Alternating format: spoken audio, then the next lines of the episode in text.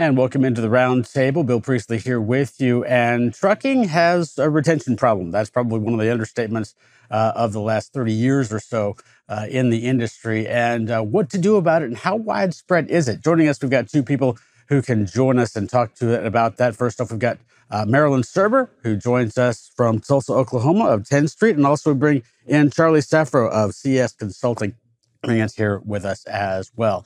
Ladies, thanks so much for for joining us. Uh, Marilyn, let me start with you. We talk a lot about retention in terms of in term keeping people there. Culture, we hear that word a lot uh, in terms of that. Is retention just? I mean, obviously that's a company by company culture difference. Is retention, in your view, an industry wide problem uh, in terms of trying to keep everybody in, uh, or is it company by company? And I say that basically because, and I think you may have seen this social media post too is that you see people, for instance, walking into a building, the building says trucking on it, but the last 80% of it is purchased off of a cliff. And so people walk in and just drop out the bottom. So let me put that question to you. Is, is, is this an industry wide problem as opposed to a company by company issue?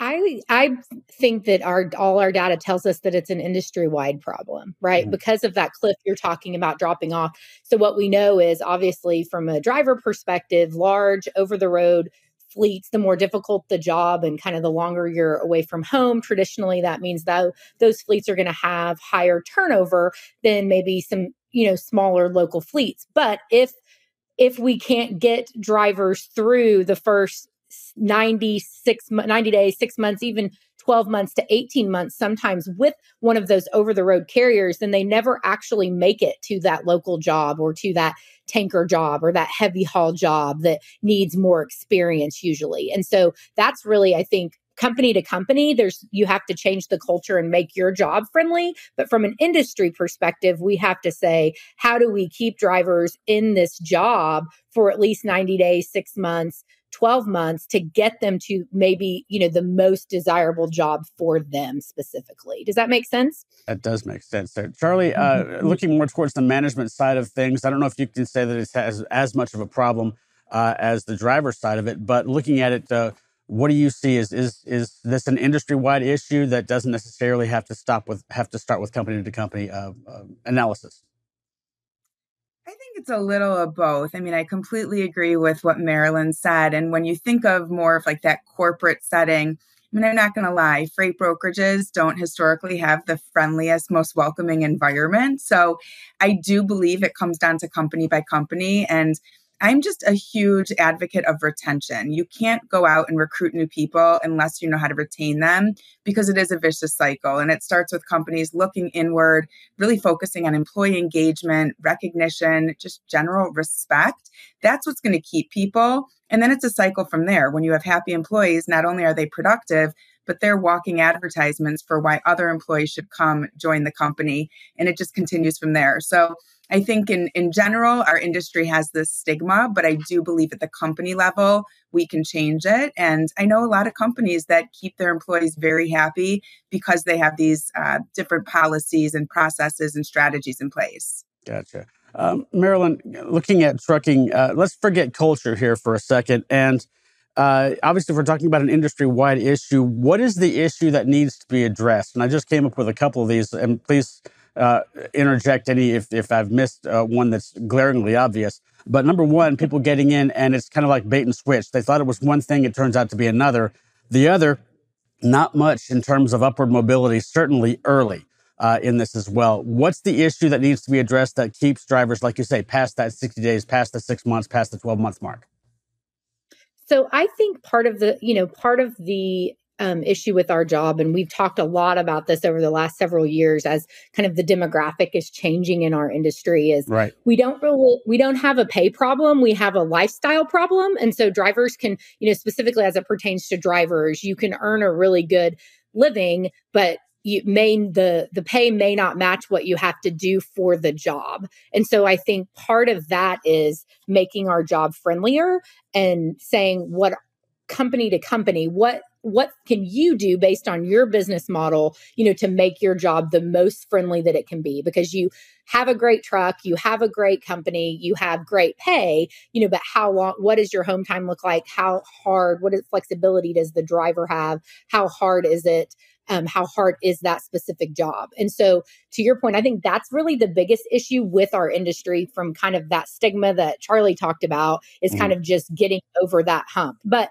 I do think what what you're saying is true. What we really see in our stay index in our turnover numbers is that the number one reason why people leave when you pull back that onion is because of not necessarily bait and switch, but they don't feel like they're getting a consistent message. They don't feel like they have been told the whole truth and nothing but the truth. And so I think that that's you know not easy to address as a company but it's it's free you know all it'll cost you is your time you know to go sit in each department and hear what your company is saying. What is your recruiting department saying to drivers? Is that the same message that your orientation group is saying and your operations group and your maintenance right. group? Do they hear the same thing all throughout the company?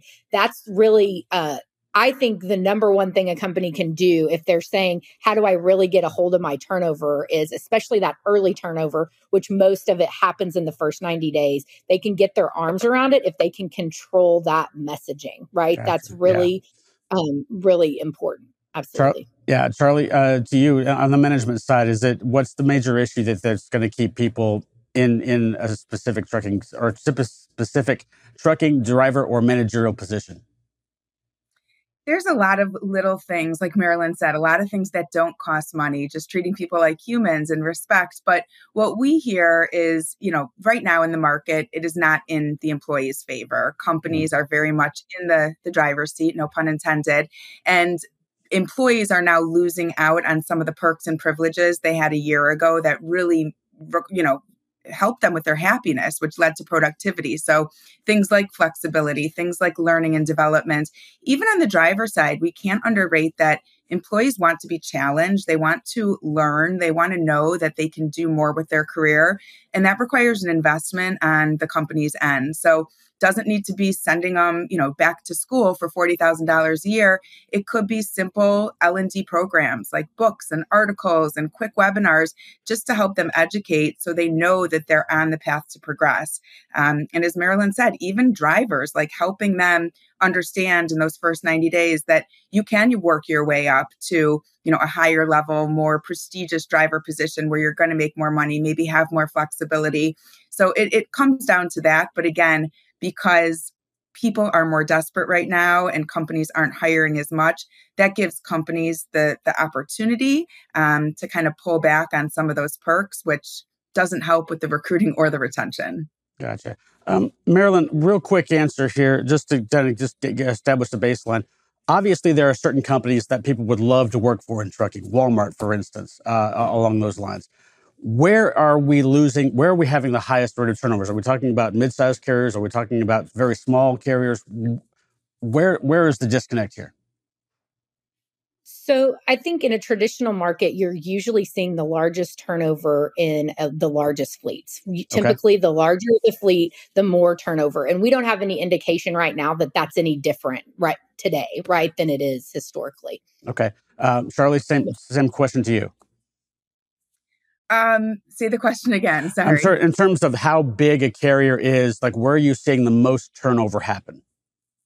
I mean, in in the corporate side, we're seeing turnover happen at the sales level. And the reason for that is that if companies are going out and hiring sales reps, their expectations are just not in line with the market. So there's a very short leash. They're hiring a sales rep thinking, even though, you know, they may be very clear they're not bringing a book of business um, and they do have a non solicit, but these companies are bringing them in thinking that they're going to put, you know, four or 500 loads on the board within their first 60 days. And we all know that's not possible. So I'd say the turnover on the corporate side is actually more um, due to layoffs or people being let go for you know mismanaged expectations which lead to uh, a performance uh, elimination Okay, so we've got about a minute left here for each of you. Let me ask you both this question. Obviously, we're talking about solutions in terms of obviously in, uh, improving retention overall. With that, talked about culture, and it seems like that can be. I mean, it's obviously a little bit of things. It's, it doesn't cost any money. Maybe you know, a change in perspective or so forth. But that seems like that could be a really heavy rock to try and turn over. No pun intended. To try and change the culture, Marilyn. As you look at it, uh, what is the solution? I mean, past just simply doing the little things.